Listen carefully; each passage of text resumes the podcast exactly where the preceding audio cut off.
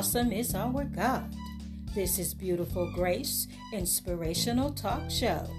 Welcome and thank you for tuning in. Peace and blessings to all of you. I appreciate your support and I hope everyone is well.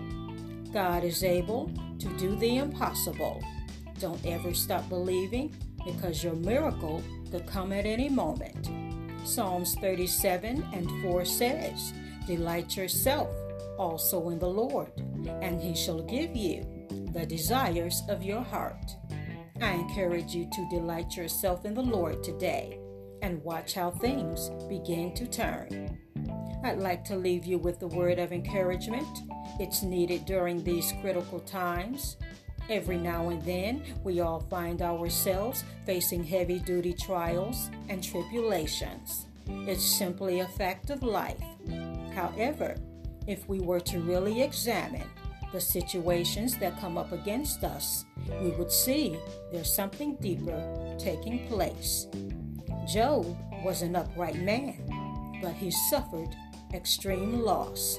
Satan took everything except his life.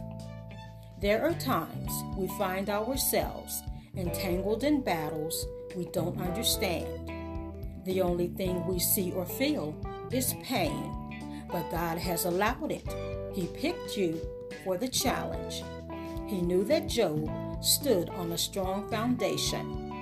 Once the trials of life started to beat up on him, he did not give up on God. Even when his friends accused him and his wife started to talk crazy, Job stood on his foundation, and that was his faith. God knew that Job could stand the test. The reason you are being attacked is because God knows you can stand the test. There's no testimony without a trial. He's using you to prove to Satan that he still has warriors on his team.